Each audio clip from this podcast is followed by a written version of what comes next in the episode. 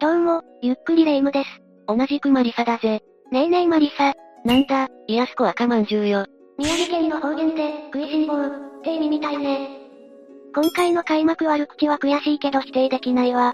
今回ばかりは合っていたみたいだな。けどひどいこと言ったことには変わりないんだから、お詫びにまた何か怖いことを教えてよね。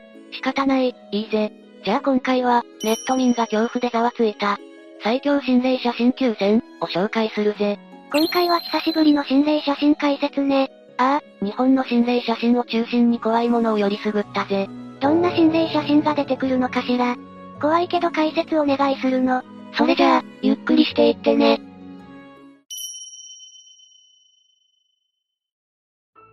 まず、1枚目の写真はこれだぜ。結婚式の集合写真かしら。カラー写真だけど、最近のものではなさそうね。昭和か平成初期って感じかしら。新郎新婦の親戚の集合写真のようだな。実はこの中に不自然なものが映り込んでいる。うーん。どこかしら？見つけられないわ。真ん中より少し左側に映っている、赤いシャツにグレーのジャケットの人の周りに注目してみるんだぜ。あ、もしかして、この後ろの人たちの間かしら？正解だぜ。一番後ろの列にいる人たちの間に、別の顔が映り込んでいる。後ろにもう一人誰かが立っているように見えるが、そこには人はいなかったらしいんだぜ。うーん、結構はっきり映っているわね。女の人かしら確かに女性のように見えるな。写真の投稿者の母親がこの場に参加していたそうなんだが、こんな人はいなかったと断言しているんだぜ。この顔、よく見ると笑っているようにも見えない不気味だけど、もしかしたら楽しそうだから一緒に写りたかっただけなのかもしれないわ。そうかもしれないな。この写真に写っている人たちや新郎新婦に、この後何か悪いことが起こった。なんてことも特になかったそうだぜ。人を呪う悪霊とかじゃなくてよかったわ。2枚目の写真に行くぜ。あ、これはすぐわかったわ。はっきり写っているわね。これはバスの中で撮影されたものらしい。修学旅行中の高校生が、移動中に撮影したものだそうだぜ。女の子の首の後ろあたりに、顔が映っているように見えるわね。男の子がこっちを見ている感じだわ。バスのシートの柄や壁の凹凸がそれっぽく見えてるだけのような気もするけど、もし本物だとしたら、修学旅行前日に亡くなってしまった男の子の霊。とかかしら。そうだな。1枚目の写真と同じく、修学旅行の楽しそうな雰囲気に釣られてやってきたのかもしれないな。3枚目の写真を見てみようか。撮影者が地方の海岸で撮影したものだそうだぜ。ドライブかツーリングかしら。気持ちよさそうな場所ね。この中に明らかにヤバいものが映っているんだが、見つけられるかな？え？どこかしら？ただの綺麗な景色に見えるけど、注目は景色ではなく、手前のミラーだ。拡大するからよく見るんだぜ。うわ、ドアップの顔が映ってるじゃないの。そうなんだぜ。ミラーに何者かの顔が大きく映っているように見える。実はこの道路では以前、トンネルの崩落事故があり、車に乗っていた男性が生き埋めになって亡くなってしまったそうなんだぜ。悲惨な事故があったのね。じゃあ、その男性の幽霊がさまよっているのかもしれないわね。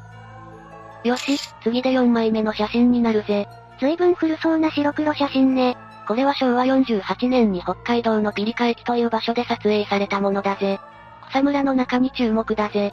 草むらの中。あ、これかしら？何か落ちているように見えるわ。こ、れってまさか。そう、これだぜ。人の頭が転がっているように見えるよな。この写真を見た霊能者によると、事故で列車にひかれた人が、苦しそうな表情で横たわっているそうだぜ。確かに苦しそうな顔をしている女性に見えるわ。これはなんだかヤバそうな雰囲気ね。すでに廃線になった駅というのも不気味だぜ。ピリカ駅の場所は調べればわかるが、安易な気持ちで行かない方が良さそうなんだぜ。5枚目の写真はこちらだ。これは撮影者の娘さんがソフトボールの合宿に行った時の写真だそうだぜ。楽しそうね。小学校高学年くらいかしら。これはどのあたりに霊が映っているの？ヒントは足元だぜ。アップにしてみるぜ。あ、なんか足が明らかに多い気がするわね。そうなんだぜ。水色の靴下を履いて、つま先立ちしたような足がはっきり映っている。よく見ると右側にももう片方、同じ靴下の足が映っているな。さらに、その左側には、白い靴下の足も一本映っているんだぜ。ほ、本当だ、二人分ってことよね。ちょっともう一回、引きで見せてくれないかしら？ああ、いいぜ。明らかに不自然だよな。後ろに誰か立っているようにも見えないわね。実はこの合宿所は山の近くにあり、その山では昔、雪崩で数人の小学生が亡くなるという事故があったそうだぜ。その事故で亡くなった子たちの霊かしら？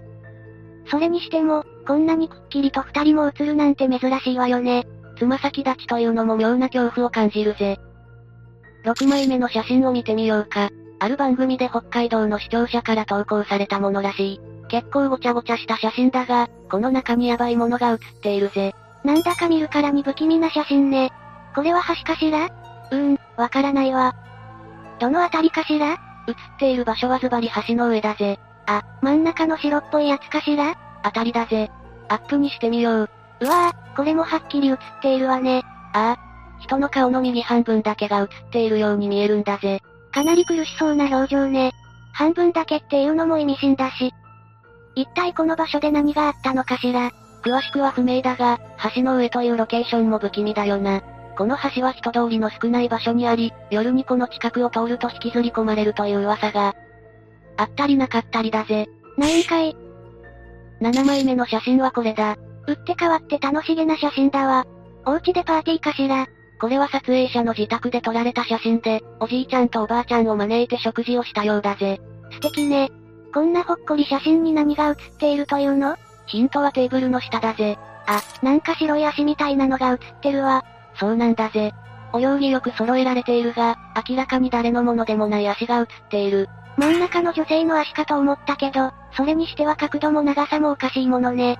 撮影者によると、この家は中古の一軒家を買ったものらしく、引っ越してきた当初から誰かが走っているような足音や、女の子の声が聞こえたらしい。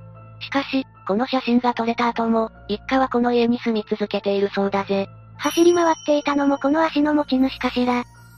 何も起こらないといいわね。8枚目はこれだぜ。写真ではなく、監視カメラに映っていた映像の一部らしい。これはワンちゃんかしら？ああ。白と黒と茶色らしき犬が映っているよな。しかし、実はこの家には白い犬はいないそうなんだぜ。じゃあこの白い犬はどこかから迷い込んできたってこと？それが、飼い主曰く、この庭は柵でしっかりと囲われており、よその犬が入り込めるような環境ではないそうだぜ。まさかこの白い犬が幽霊だっていうわけ？で、でも言われてみれば、ちょっと透けているような感じにも見えるわね。この犬たちは駆け回って楽しそうに遊んでいたそうだぜ。しかし、それを見た飼い主が慌てて外に出てみると、謎の白い犬の姿は見当たらなかったという。こうして監視カメラにもしっかり映っているし、飼い主の見間違いとは考えにくいんだぜ。確かにそうだけど、犬も幽霊になったりするのかしら？幽霊になるかはわからないが、動物は人間には見えないものを見ているという話はよく聞くぜ。何もないところに向かって吠えたとか、じっと見つめていたとかな。このワンちゃんたちも、人間には見えない友達と遊んでいただけなのかもしれないわね。最後の写真はこれだぜ。あら、微笑ましい写真ね。兄弟かしらこれは投稿者が赤ちゃんの時の写真で、一緒に写っている女の子は投稿者の姉だそうだ。この写真、パッと見て怖いところがないか？ええお姉ちゃんが右手で抱いているお人形、ちょっと顔が不気味な感じがするわね。でも昔のおもちゃって今とはちょっと雰囲気が違ったりするし、こういうものなんじゃないの？そうとも考えられるな。しかし、実はこの人形は、もともとお姉ちゃんが拾ってきたものなんだそうだ。そしてお姉ちゃんは4年後に不慮の事故で亡くなってしまったそうなんだぜ。え、事故？ああ。投稿者の話では、お姉ちゃんが仮装されるとき、この人形が棺に一緒に入れられた。しかしその時に見た人形の顔は、こんな目をしておらず、もっと愛らしかったというんだぜ。ええじゃあこのお姉ちゃんを見つめているような目つきは何なのよ？よく見るとこの写真にはもう一つおかしなところがあるんだぜ。もしかしたら、その存在が関係しているかもしれないんだ。赤ちゃんの脇腹あたりから、小さな足が突き出しているように見えないか？うわ、本当だ。色といい形といい、足っぽく見えるわね。透けてるっぽいし。お姉ちゃんがどんな事故で亡くなったのかは不明だが、ひょっとしたら呪われた人形を拾ってきてしまったのかもしれない。もしかしたらこの人形に子供の霊がついていて、それのせいでお姉ちゃんは、ああ、そうかもしれない。この人形と彼女の死が無関係とは思えないんだぜ。本当だとしたら悲しいわ。せめて投稿者さんはお姉さんの分まで元気に暮らしてほしいわね。ということで以上が、ネット民が恐怖でざわついた。最強心霊写真9000、だったぜ。今回も怖い写真ばかりだったわね。いい感じにガクブルできたわ。個人的にはやっぱり昭和あたりの心霊写真がなんだか怖くて不気味で、好きね。私も同感だぜ。また定期的に怖い心霊写真や動画をみんなに紹介したいと思うから、楽しみに待っていてくれ。やったわ、頼んだわよマリサ。やっぱり、動画編集せずに楽しんでる霊夢は楽そうで羨ましいぜ。ということで今日の動画はここまでだ。動画内容への考察や補足、感想など気軽にコメントしていってね。最後までご視聴ありがとうございました。ゆっくりダークフォックスをご覧いただき、ありがとうございました。この他にも、おすすめの動画がたくさんあるので、ぜひご覧ください。それでは、またね。